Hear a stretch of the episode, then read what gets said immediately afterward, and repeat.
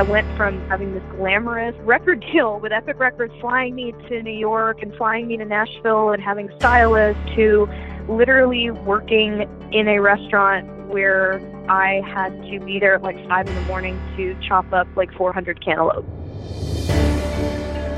Hello, and welcome to How to Fail Successfully, the podcast that teaches the steps to success through the stories of failures. I'm so happy that you can join me as I interview some of my favorite people and encourage them to share their story with you. I'm Matthew Carrier, and this is How to Fail Successfully.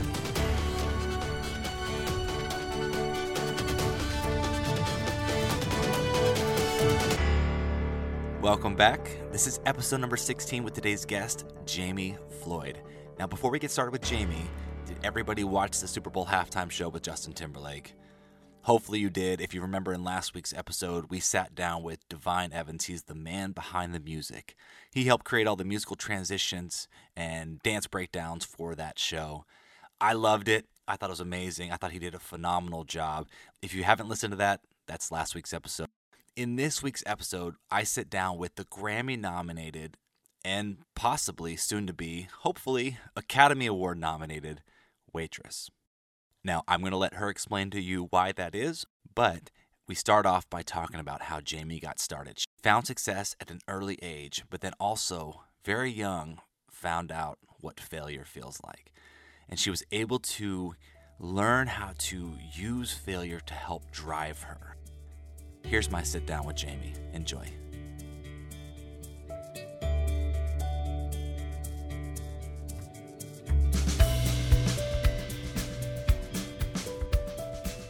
All right, Jamie, thank you so much for joining us today.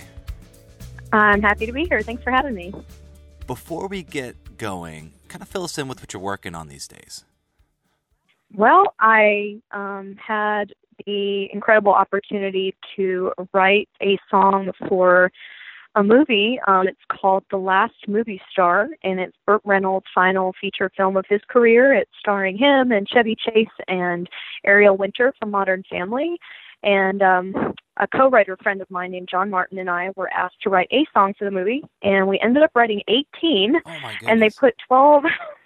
Yeah, we wrote 18 songs for them, and they ended up using 12 of those songs in the actual film. So my partner John and I, my writing partner, and I ended up writing the entire soundtrack for this movie, and it's going to be coming to theater soon in 2018, and we're just super excited about that. We became a duo as a result of this movie, and our duo is called Stranger Friends. And our album and or the soundtrack, which are one and the same, are going to come out when the movie does. And we're very excited about The Last Movie Star and about having written the entire soundtrack. I guess that's only happened a few times in history, one of them being Simon and Garfunkel having done the entire soundtrack for The Graduate. So we're we have some big shoes to fill. Absolutely. But we're very excited. Yeah, we're excited to have our music reach people kind of through a different medium as opposed to how you normally would break a band, would be through the radio and everything. So we're hoping to kind of get on everybody's radar through movie theaters. That's kind of a big deal. Yeah. That's awesome. Okay, well, I've known you for quite a while. I've been a fan of yours for maybe 12 years that we've known each other. But before we met, you obviously already had a music career. Kind of take us back to the beginning. Inform us on what little Jamie Floyd was doing and why she got into the music industry. Well, I grew up as the child of two professional working musicians, so I started getting on stage with my parents when they played club date gigs in Palm Beach as early as 2 years old. So I kind of learned how to be on stage, and I got real comfortable with the life of a musician from a very early age. And at the age of 11, I signed my first record deal with Epic Records out of New York City, and I signed my first publishing deal then as well. So I got a pretty early start, and I had this record deal from when I was 11 to 17, and they had wanted me to kind of switch over to do pop music instead of country music. And country music is always where my heart had been, and I wanted to be a part of the evolution of country music, and it was really important to me to stay true to who I was. So long story short, with my first record deal, is they had me flying to Nashville to perform. Epic Records in New York had me flying to Nashville to perform for Epic Records here in Nashville and the other record companies here to kind of transition me from the pop side of their label to the country side and to see who would like to take me on here in Nashville. And that week that we were going to do my showcase for the labels in Nashville was the week of the September 11th tragedy in New York. And we were supposed to fly on September 11th. And as you know, the whole world kind of stopped turning that day. And as a result of that, my record deal kind of fell apart with them. They wanted me to stay and be a pop recording artist. And I told them, I was around 15 or 16 at that point, and I told them I just couldn't be something I wasn't. And my whole family thought I was crazy to turn down a pop record deal with Sony, but I did. I turned that down. And actually the president the vice president of Sony had so much respect for me in that decision. He offered to extend my contract for 6 months and try to pass me off to one of the labels in Nashville because my convictions were so strong. And if I believed that much, then so did he. But because of September 11th and how businesses obviously around the world and nobody kind of knew what was going to happen, it all just kind of dissolved. So I lost my record deal with Sony. And I took what would have been my senior year of high school, and I got a full-time job working around the corner from my brother and sister's school at a health food cafe. When I was 16, I graduated from high school a year early. I had been homeschooling myself through the record deal. And I worked what would have been my senior year full-time, got dropped off in the morning with my brother and sister and got picked up with them when they got done with school. And I saved all the money I could to move myself to Nashville. And I somehow convinced Belmont University to give me some scholarship to help with moving here. And my parents dropped me off with the money I had raised working prep at that little restaurant. They dropped me off in 2003 here in Nashville. And I didn't get to see them for a few years because they were musicians and couldn't afford to come here. And I certainly couldn't have afforded to go back to Florida. And I started all over. I'd had that record deal as a kid, and I started all over in Nashville a few years later. Let me ask you a question. Mm-hmm. You were, what, you said 15, 16 years old when you lost that deal? Yes. I mean, is that not like the world comes crashing down? I mean, how do you deal with that as a 15-year-old? Yeah. Well, I thought that was my chance. I thought that my career, there was a time, I will say, that I thought my career was over, like I had my chance, because let's kind of be realistic. I mean, who, first of all, gets a record deal at all, you know, with a major label is one in a million kind of situation. And then to lose that and to be a kid, you know, it just felt like, well, that was my chance. And that's it, because when does that kind of lightning strike twice? But I remember the day that it was official that my deal was over, that night I was opening for Mark Wills down in Florida, and he had the #1 song in the country at the time, and I was opening his show that night. And I remember being outside that day with my mom. We were taking a walk, and I looked at her and I said, I'm going to move to Nashville. And she said, oh, we don't have any money. You know, that was my plan. Like, my record deal was ending that day, and I was 16, and I had just graduated from high school a year early. And I had this year, you know, that would have been my senior year. And I told my mom, I'm going to get a job tomorrow. And she was like, what are you going to do? You know, we don't have any money to move you. And I said, well, I'm going to go get a job, and I'm going to move myself. And she was like, okay. And so the very next day, true story, I went downtown because I knew I needed to get a job close to where my brother and sister worked so that I could be dropped, or close to where my brother and sister went to school, so that I could be dropped off with them because I didn't have a car and I couldn't drive. And I went, and I actually got a job at the public defender's office as a data entry person at 16. And then I just walked around the corner, and there was a little restaurant that said that they needed employees, and they were willing to pay, like, you know, 25 cents more an hour. So instead of making, you know, $5.59 an hour, I was going to make $6 an hour. And I got a job the very next day, and I started working immediately. And it was one of the hardest things ever, because I went from, honest to God, having this glamorous record deal with Epic Records, flying me to New York and flying me to Nashville and having stylists and people doing my hair and buying clothes for me and doing these big shows, to literally working in a restaurant where I had to be there at like 5 a.m. to chop up like 400 cantaloupes for the day. And it was a really, I mean, I would be on my hands and knees scrubbing the floors and just doing anything that needed to be done. And it was a real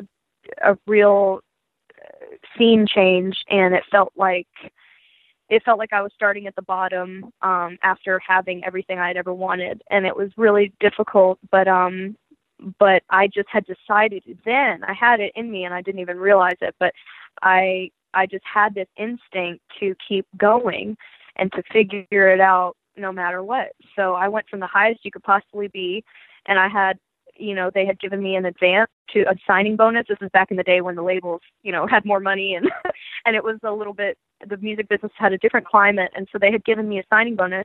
So I took what was left of that, and I got my, you know, I had homeschooled myself, but then I saved like $1,000 or $2,000, and that's what helped me move to Nashville. All the money I had made working at the restaurant, which was like probably less than $2,000 for that whole year, you know, and a little bit of my advance that I had left. And I actually paid for my mom and dad to have childcare for my brother and sister, and I paid to get our car fixed and everything so that they could actually drop me off like the other kids at Belmont. Wow. And I paid to get them a hotel to stay in when they came to take me here. And then I didn't see them again for a couple of years after they dropped me off. But I basically orchestrated the whole thing to where I could get myself here and at least be here, because I knew I needed to be here. I didn't know what I was going to do when I got here. I knew I would have to start over. But it was my first introduction to what would a lot of people would see as failure, you know, not being able to make your first record deal work, or, you know, just all kinds of circumstances made it so that it fell through. But I fought through it, and I was able to get myself here, even though I think a lot of people, including my family, you know, just thought that I was, you know, that was it, that that was my chance. And not in a discouraging way, but, you know, they just thought, well, that there was that, you know, and I wouldn't take no for an answer, and I just couldn't stop there. Even though the circumstances, the money wasn't there, nothing was easy, but I figured it out, and I got myself to Nashville after all that. So I had this whole giant story before I even came to Nashville. Yeah. Like, when I got here, I got into my first music business class at Belmont, and everybody wanted a record deal, and I had just left one, you know, and I felt like it was this alternate universe, because everybody wanted what I had just gotten out of, and it was just a really weird place to be in. I felt very out of place. I felt like it's a Twilight Zone a little bit, but I just, you know, I felt like I was starting at zero again, and it was pretty scary, but for something inside of me told me that this is what I needed to do. So I did. Well, Belmont's full of very talented people. So when you show up at Belmont, what did you do to separate yourself from everybody else? Like, how did you rise above? Yeah, I got to Belmont, and I immediately asked around, because I knew you could use the studio for free. That was part of you could use the recording studios at Belmont if you were able to find an engineering major who would engineer your sessions for you. So within the first couple months that I got to Belmont, I figured out how the studio worked and how to get in there. And I knew that was the most valuable thing that I could do there.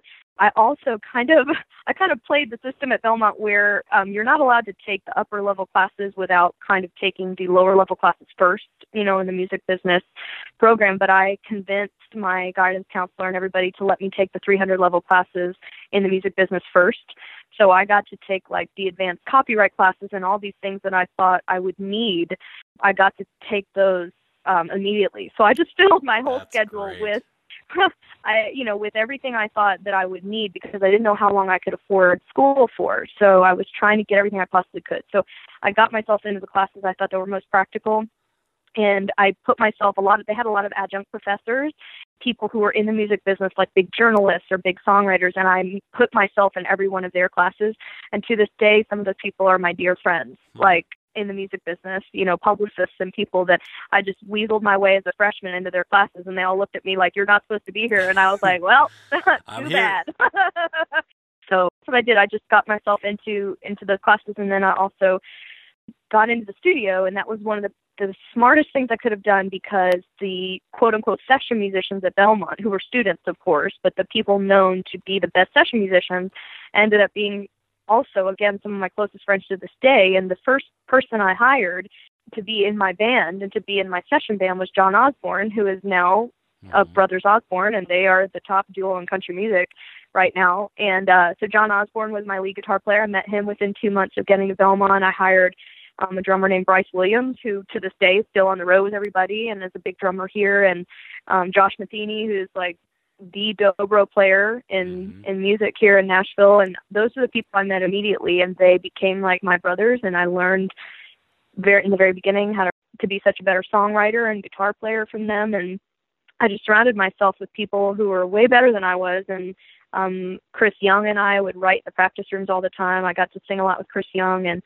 so I just kind of found people who were like-minded and just started making music. And I would stay in those studios all night long, by the way. I found one of my engineering major who got me into the studio. She would like let us in there after hours. So I record all night in those studios. And I just kind of did whatever I needed to do, and I broke a few rules along the way, but it really worked out. I felt like I got as much as I possibly could out of that experience before I had to drop out. So I did whatever I had to do as soon as I got there. I started working immediately. So what was that turning point in your career? Was there a moment that just changed your whole course? What was that big break that you got? Yeah.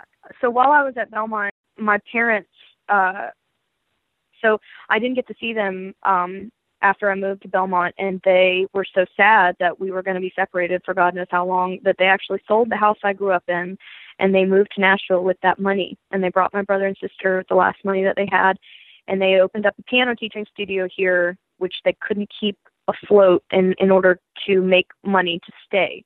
So long story short, they basically moved here, lost everything, and had to move back to Florida in a few months' time. And they took the last couple $1,000s they had to their name and bought me a car so that I could, because I had nothing here, and they bought me this car so that I could get a job a job that would pay more than just, the little jobs that Belmont would pay. And so I got a job working at a Panera Bread, where I would open the bakery at 4 a.m. here. So this was my turning point. I got this job at Panera. I would open the bakery from 4 a.m, and I would work till 2 p.m. I would take my classes from 3 to 9, and then I would try to study and go to bed and have to open the bakery again the next morning. And I felt like I was working so hard to pay for this, to pay for college, what the scholarships wouldn't cover, that I was kind of missing what I should have been doing. And at the time, I had also gotten into I had won the showcases at Belmont. I had won country showcase, and I felt like I had done everything that I came there to do.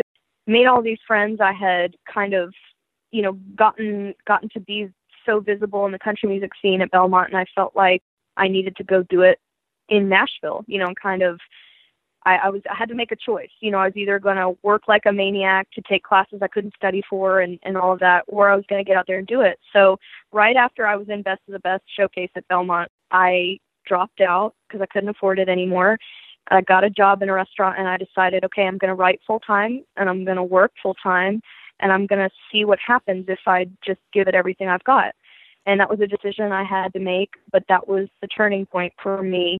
I just had so many hardships happen, and my parents losing our house and all of those things. I had to give it everything I had. And for my specific situation, that called for me to drop out of school and to, instead of study about it, I needed to go do it. And that is what I did. And that's when I started writing full time. That was in 2005. And I worked at a restaurant here, and I wrote full-time during the day, and that's what started to change my life. And in the end of 2007, I got my next publishing deal as a result of that. So in 2007, you have a publishing deal. So did you ever feel like added pressure from the situation with your parents for selling everything and moving? Mm-hmm. Was there like extra pressure put on you, do you think? It was motivation. It wasn't so much pressure. It was motivation to try to help make everybody's circumstances better. you know, my parents have been musicians for their whole lives, and they ended up having to move back to Florida because obviously there are no gigs in Nashville to pay, you know, like other places. And Nashville's just inundated, and they had a great following in Florida, and were able to, they're just kind of the top band down there. So they could go back and work, which was good, but they just wanted to keep our family together. And so the way for me to contribute to make that happen was to try and, you know, quote unquote, make it so that our situation as a family maybe could be a little less volatile. You know, as the child of musicians, it was very hand to mouth, which was great. My parents always found a way to make it work, but I was very used to, you know, not being able to do things until you play the gig, you know, and, you know, you're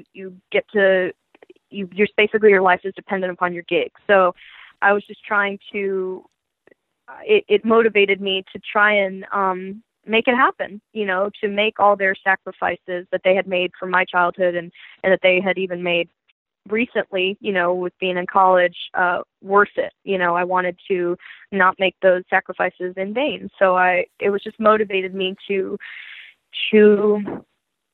make things happen, I guess. Is there a reason why you say, quote unquote, made it? Mm-hmm. Because making it is not, it's kind of just never true. I don't know if you ever do make it, because it's funny, in the last few months, I've had a lot of people say that to me, whether it be in interviews or people after the shows, or just people who've known me for a long time that I hadn't seen, or even people that I do know who believe that I have made it. And they'll ask me, you know, what's it like you finally made it? And it's such a hard question. It's such a weird answer to give, because although I'm grateful for everything that has happened, I personally have never come to a point where I have felt that is true. And it's just interesting what people's perception is compared to what your reality is, you know. And I just think in the entertainment business, you can keep working. You know, if you're working, then you're probably doing better than most, if you're able to really make your living at making music. But I don't think anybody, no matter how successful, can truly tell you that they think they've made, or at least I haven't been able to. The entertainment business is a really difficult place to be. And I know that even up till last week, I have had like a roller coaster of a time. Even, you know, me telling you I have this soundtrack coming out, and the perception is that everything is amazing. And a lot of that is amazing, but tell us what the reality of the situation is. The reality is I lost my record deal last week. I have a major motion picture going to be in theaters coming out, and I lost my management and my record deal last week, the week before Christmas. So it just goes to show that, first of all, nothing is ever a guarantee in the music business, but it just goes to show, no matter how many amazing things that you can drum up, unfortunately, there are always circumstances that can derail you. Fortunately for me, I have been in enough circumstances, and I've had enough difficult circumstances, and I've had the rug pulled out from under me a number of times to where it doesn't scare me anymore.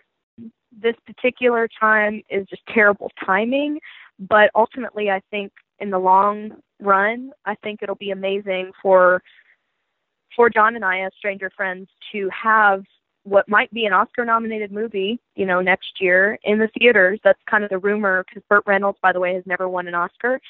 And we were really lucky to have A24, which is like the top independent movie distributor in the nation, buy The Last Movie Star, and they're going to be behind the promotion. They have the movie out right now called Lady Bird, and they're doing an incredible job with that as far as Oscar buzz. And last year, if you all are familiar with the movie Moonlight, which won the Best Picture at the Oscars, A24 was responsible for that movie as well. Wow. So they're basically trying to do what they do best with our movie. And so we have every hope that we're all rallying around Burt and hoping to get him an Oscar nomination. But it just goes to show, you know, you can have what might be an Oscar nominated movie, you know, coming to theater, and you can have the rug pulled out from under you. But I think ultimately it'll be a great thing for John and I down the road to kind of see what our options are. But in the meantime, we're going to have to fight for this ourselves. We're going to be putting out a major motion picture soundtrack ourselves, and we're really proud of that. And we made it happen ourselves, and we're going to put it out ourselves. And we have some great people around us with the film, and we have some incredible support from our friends and family and the people that we made this movie with. But ultimately, it's up to John and I to make this happen. And we somehow got to make an entire soundtrack ourselves. And I have a lot of faith in us. But it just goes to show that you just kind of can't count on anything in the music business. And I only got to quit my waiting tables job. I only got to quit the restaurant back in April of this year. So I felt like, okay, I finally have created enough success for myself to where I don't have to work another job. And now, this happens. And I mean, it's possible that I could be working back in a restaurant the day that my movie goes to theaters nationwide. That is my reality right now. And you know what? I'm just not scared of it, because last year I had a documentary I was a part of that they used my story as kind of what weaves the whole film together, because just about a year and a half ago, I had my first Grammy nomination and I was working as a waitress. So I'm like, okay, let's go for the Oscar nominated waitress now. Yes, let's do that. Yes. We'll start with the Grammy and we'll try for an Oscar next time, because at this point, I won't let anything stop me. And if I don't know, if there's one thing that my past has proven to me, it is that I am a fighter, and when things seem the lowest that they can go, I am able to turn that into something even greater, because I've learned that I have come back more successful than I ever would have been under the previous circumstances, that I would have had, had I not been dropped, or had this publisher not dropped me, or whatever. It has all the deals that I've lost over the years. I've always been very upset at first, but then my circumstances have been so much better than they ever would have been had I stayed in the previous circumstance. So I feel like this is a blessing in disguise, and it was just very appropriate that you had asked me to be a part of this podcast right on the heels of losing my latest deal. So it's I feel like I can definitely speak to what it's like to fail and what it's like to come back from it even stronger. Don't you just love her positive attitude? I absolutely love it. And when I first asked her and she told me that she had just lost her record deal and her management deal, I almost shied away and said, you don't have to do this, but she wanted to. And that's what I admire about Jamie, is that her drive to keep going is just absolutely amazing. And in the second half of this conversation, we'll hear more stories, including the story behind how she got Brian McKnight and Dolly Parton to sing her songs. She'll also share the story about how she got her first #1 song in Fake Nashville. That is Nashville, the TV show. Here's the second half of my conversation with Jamie. Enjoy.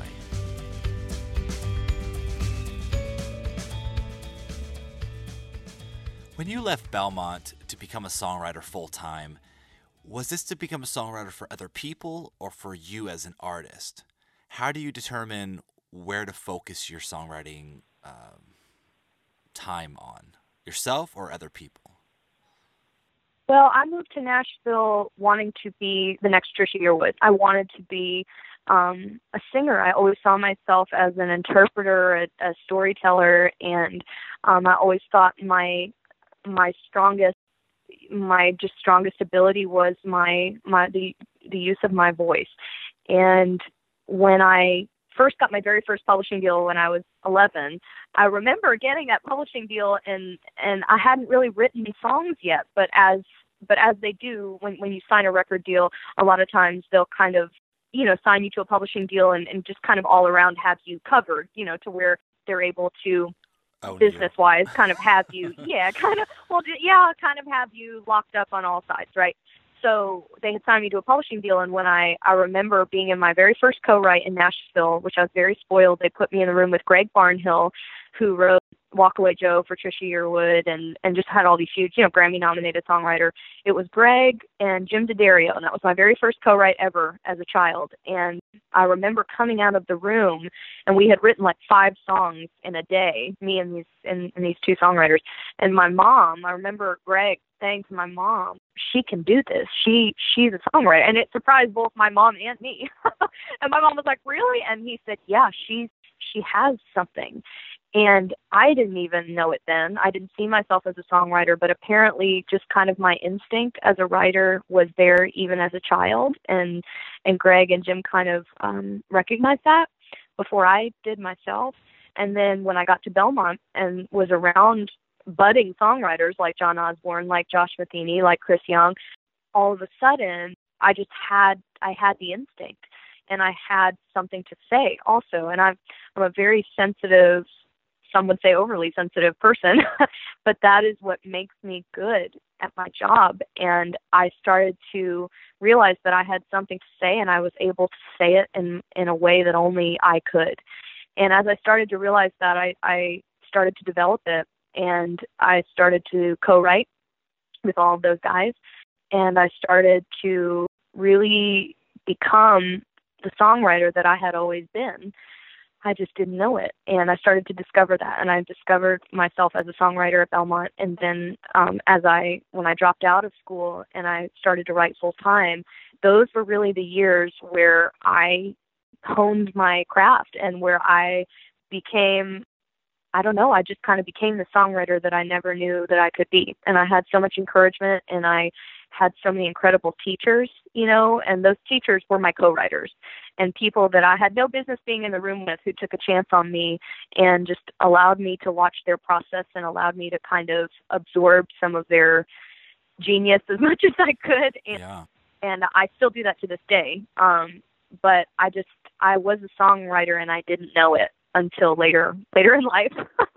And then as I started to get outside cuts, because all of my cuts have been outside cuts. I don't have, you know, these days they will say that the only way you can get on someone's record is to write with the artist. And all of my cuts are kind of like the wild cards, where I have never written with the artist. All the cuts I've gotten are co-writes that I have not written with the artist. And they're usually, everybody says that nobody wants to cut sad songs. You know, nobody wants to do that. And so all my songs that I'm the proudest of have been outside cuts, and they're sad songs. Yes. So that's my goal. I want to be the songwriter that gets all the outside cuts, that I can, you know, that my songs can stand on their own, to where it would motivate someone who is a songwriter to cut those, you know, without having written them, and to just write lyrics and to kind of put forth messages that are hopefully undeniable, and that kind of motivate artists to cut these songs. And I've tried to do that so far, and it's worked some. One of those songs is what got me my Grammy nomination. So I just didn't listen to the rules. I didn't listen to how it's supposed to go, and I never have. And that is what has kind of garnered me my greatest successes thus far. Just not listening to what anybody has to say, that I can't do this, or that'll never happen. You'll never be able to pull that off. And I kind of sit back and go, okay, well, I'm going to try anyway, and let's see what I can make happen. So that's kind of always been my MO. Your Grammy nomination was for the song "The Blade," right? Is that yes. Okay. Mm-hmm. There's 2 other credits songwriting credits that you have. You may not have a story mm-hmm. for both of these, but I'm sure you have it for mm-hmm. one of them. Mm-hmm. Brian McKnight, one of my heroes. Mm-hmm. How did you get a cut on Brian McKnight's record? Well, it's actually, it's not in his record. I got a cut with Brian McKnight for a song he sang in a movie. Oh, okay. So it's within the movie soundtrack. This is a really interesting story, I think. So I had just lost my, whatever it was, like number 5 publishing deal. I think my 5th publishing deal, I had just gotten out of that, and I had gone back to work in a restaurant. I was starting over again, and, I was bartending, and the producer that I had worked with in LA sends me a text message while I'm bartending and says, "Hey, what are you doing?" And I was like, "Well, I'm working. What's up?" And she said, and I, by the way, I had never done a movie before. I'd never written for a movie before. She said, "Well, I'm working on Dolly Parton's Christmas movie," and she wrote all the songs. Dolly wrote all the songs. But Dolly, for whatever reason, didn't write the finale, and we need it, and we can't find it. And I told the movie producers that you are going to write it. I was like, because I had gotten this reputation for being able to turn things around very quickly and for being just a hard worker and being kind of always being available. Like, if you call me, I'm going to call you right back kind of person. So she said, I told them you're going to do it. And if anybody can do it, you're going to be it. You're going to save us. And I was just like, okay. And I'd never written for a movie before. And she said, I'm going to send you the script, and I just want you to write the finale, record it, and send it back. And I was like, okay, when do you need it? And all the while I'm working at this point, I'm still bartending and texting her. And she wrote back and she said, we need it tomorrow morning. Oh my goodness. So at this point, I wasn't getting out of work until probably 1 a.m. and I still had the script to read. I needed to write the song, and I somehow needed to record it and turn it in to the movie producers the next morning. And so thank God LA is a few hours behind us. So I get home, I read the script, and I write the song. I kind of don't remember writing it, but I did. And I called a friend of mine who has a home studio here. And I called him and I said, Grant, I need you to do me a favor. And he was like, what? I was like, I need to come over and record, and I need to do it at like 5 a.m. Can you let me do this? He was like, okay, sure. Well, send me the song. And I was like, well, it's not written yet. And because he wanted to start to help me get the track started. And I was like, no, it's not even written. I don't have it yet, but I will have it at 5 a.m. and I will be there. And so I write the song. I go in the next morning. I had my friend Grant. It needed to be a male vocal, so I had Grant cut it. We do it. I send it in to the producers. I, at this point, haven't slept at all. I've been up all night, and I have to go back to work. So I have to go back to work. I'm back at work on zero sleep. I'm bartending again. And the movie producers say, we love this. This is it. You did it. You saved us. This is amazing. Now we want you to write another one. We want you to kind of edit another one that's in the movie. We need help with it. Can you do it? And I'm like, yes. So and they needed it the next morning. So I had to do. So at this point, I have been up for 48 hours. The second song I write, I get it. You know, they kind of have the bones of it, but it needed to be completely overworked, and they just are overhauled. And since I kind of grasped how the finale needed to be right on the nose, they thought I could do the same thing with this other song and kind of save the other scene. So I reworked this whole song, and it ends up, I do everything to it, and I come up with this hook called Trouble Get Me Off Your Mind.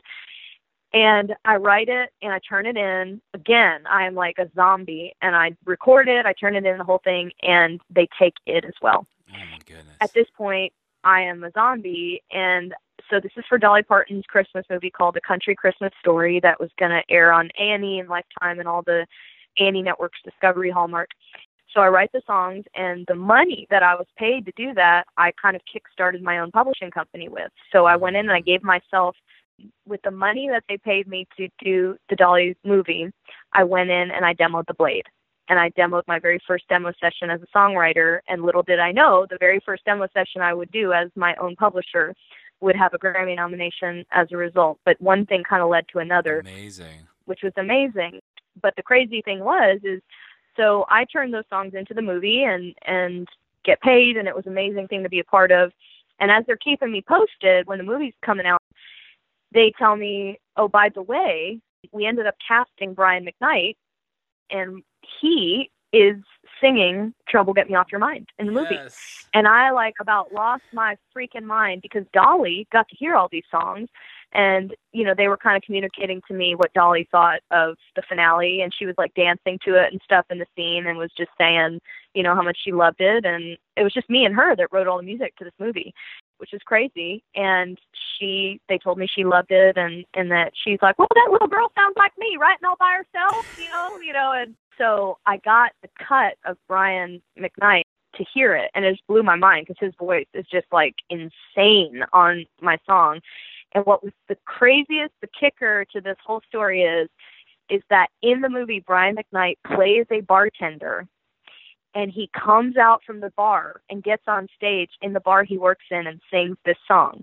So here I am working as a bartender, writing the song that his character, the bartender, sings in the scene. And so they couldn't have gotten anything more authentic than a bartender writing a song for Brian McKnight playing a bartender in this movie. So it was the craziest. You can't, I mean, the whole story itself sounds like its own movie, but that is the story behind my Brian McKnight cut that, yeah. I just got goosebumps. That's great. That's wonderful. It's crazy. I can't make it up. What about the next one is Mississippi Flood. You want to tell us a little bit about Mississippi Flood?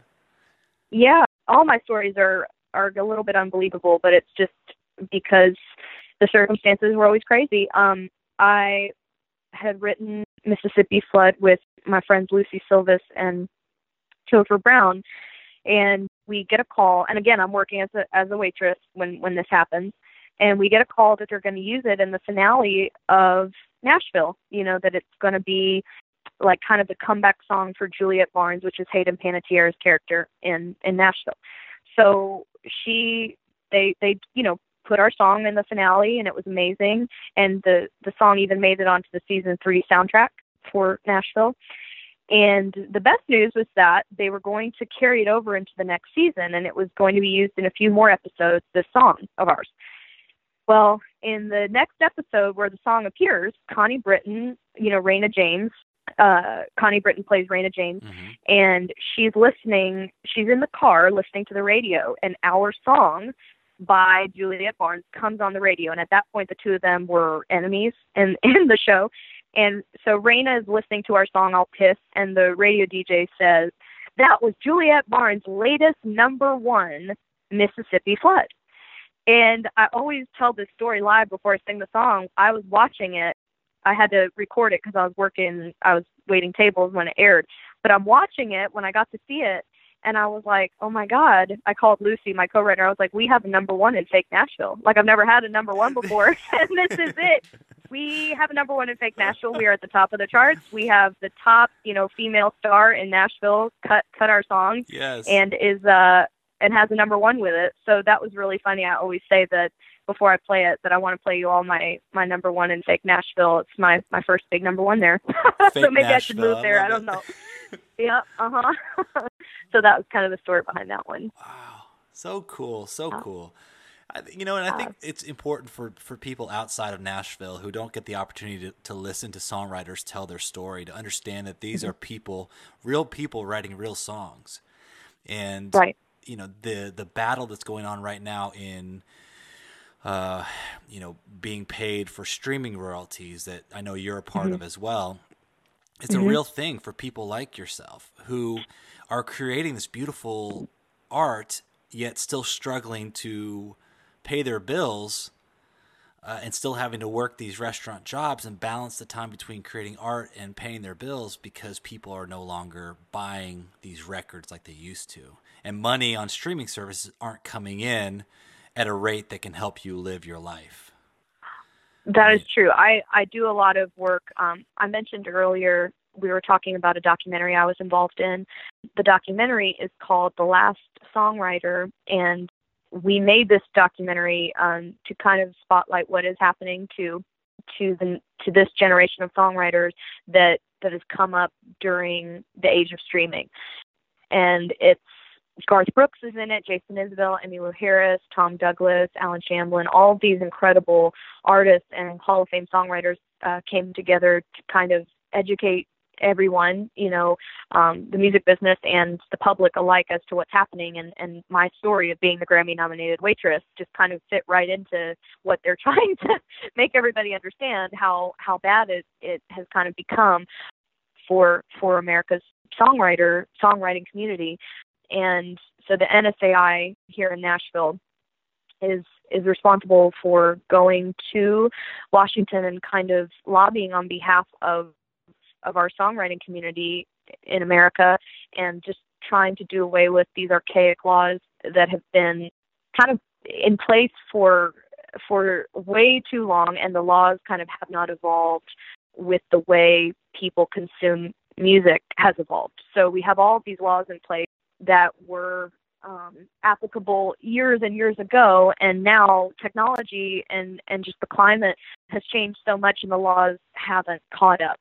So in a nutshell, I have been a part of NSAI's efforts to make our lawmakers and our Congress and our Senate aware of the fact that things need to change, and they have to change, because songwriters write the soundtrack to everyone's lives, and that is the truth.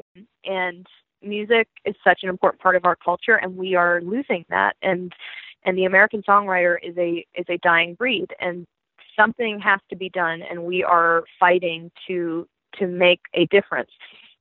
And the beautiful thing about this ongoing story is that just last week I'm really proud to say that I was a very small part of kind of helping to make this happen, is that something was introduced. There was a bill introduced by Doug Collins, who is an incredible lawmaker from Georgia that I've gotten to spend a lot of time with, our congressman from Georgia, and they've introduced something called the Music Modernization Act of 2017. And this is groundbreaking because all of the major players have kind of signed off on this bill.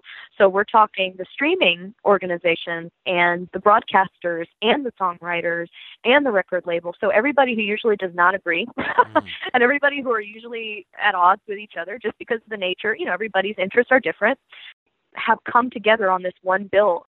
That the fact that the bill was even introduced is incredible and bipartisan, from both sides. We're having everybody is on board. And it's just an incredible thing to have happen. We were all calling it a Christmas miracle.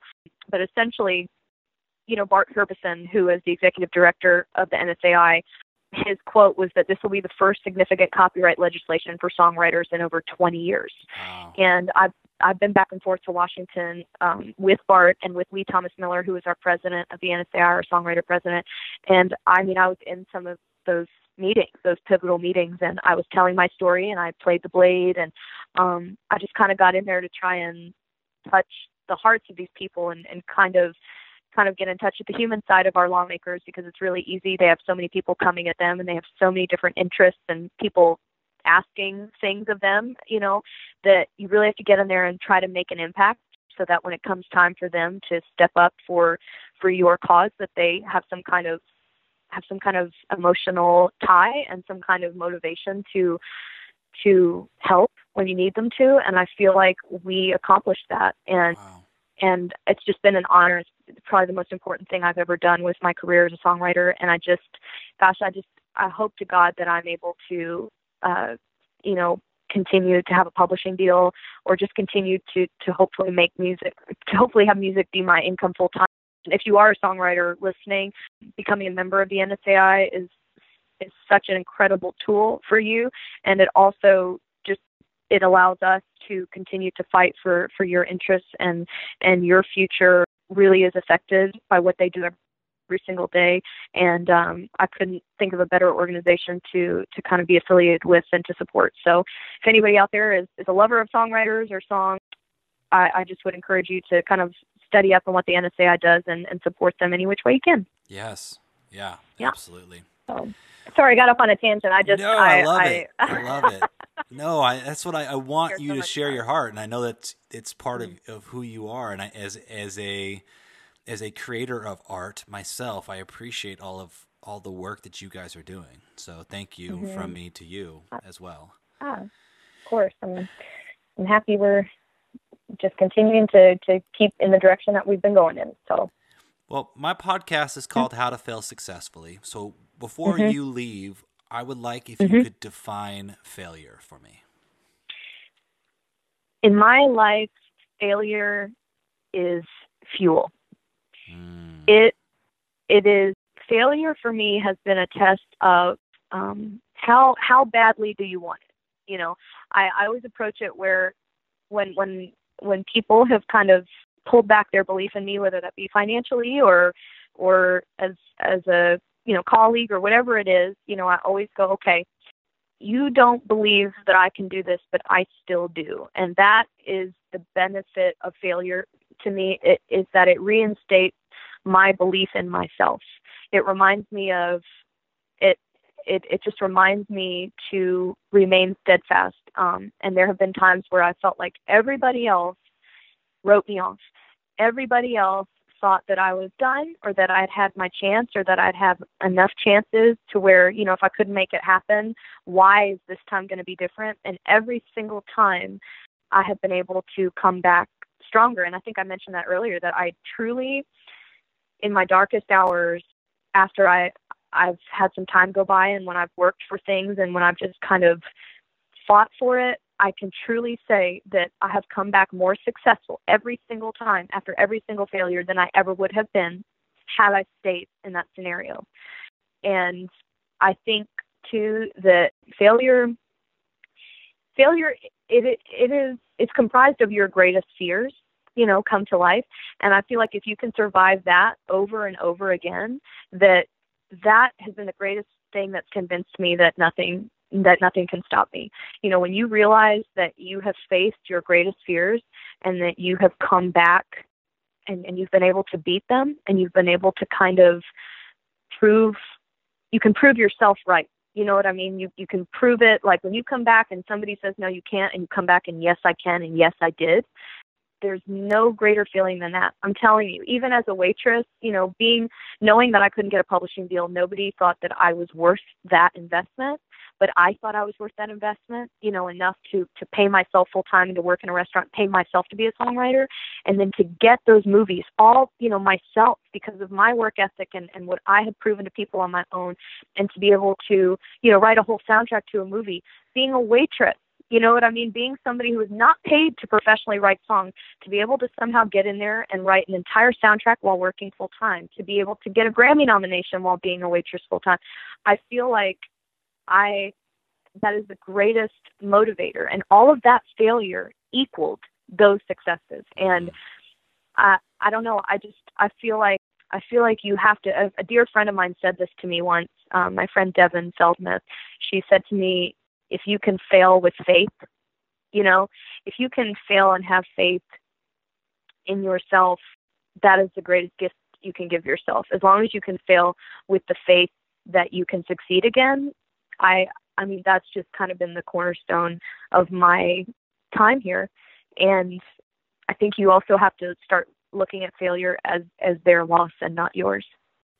And I have failed enough to know, to tell you that. And I'm like tearing up just talking about it. I have failed enough to know for sure that all of that is true.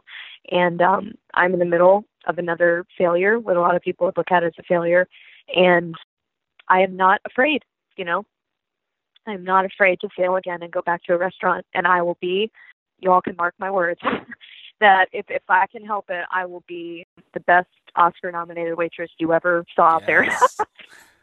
That's what it comes to, you know, but I'm not scared of it anymore. And I know that if you can use failure as fuel, nobody can stop you. They just can't. I don't even want to ask my follow-up question to that because that's so powerful. I feel like we should just leave it on that note.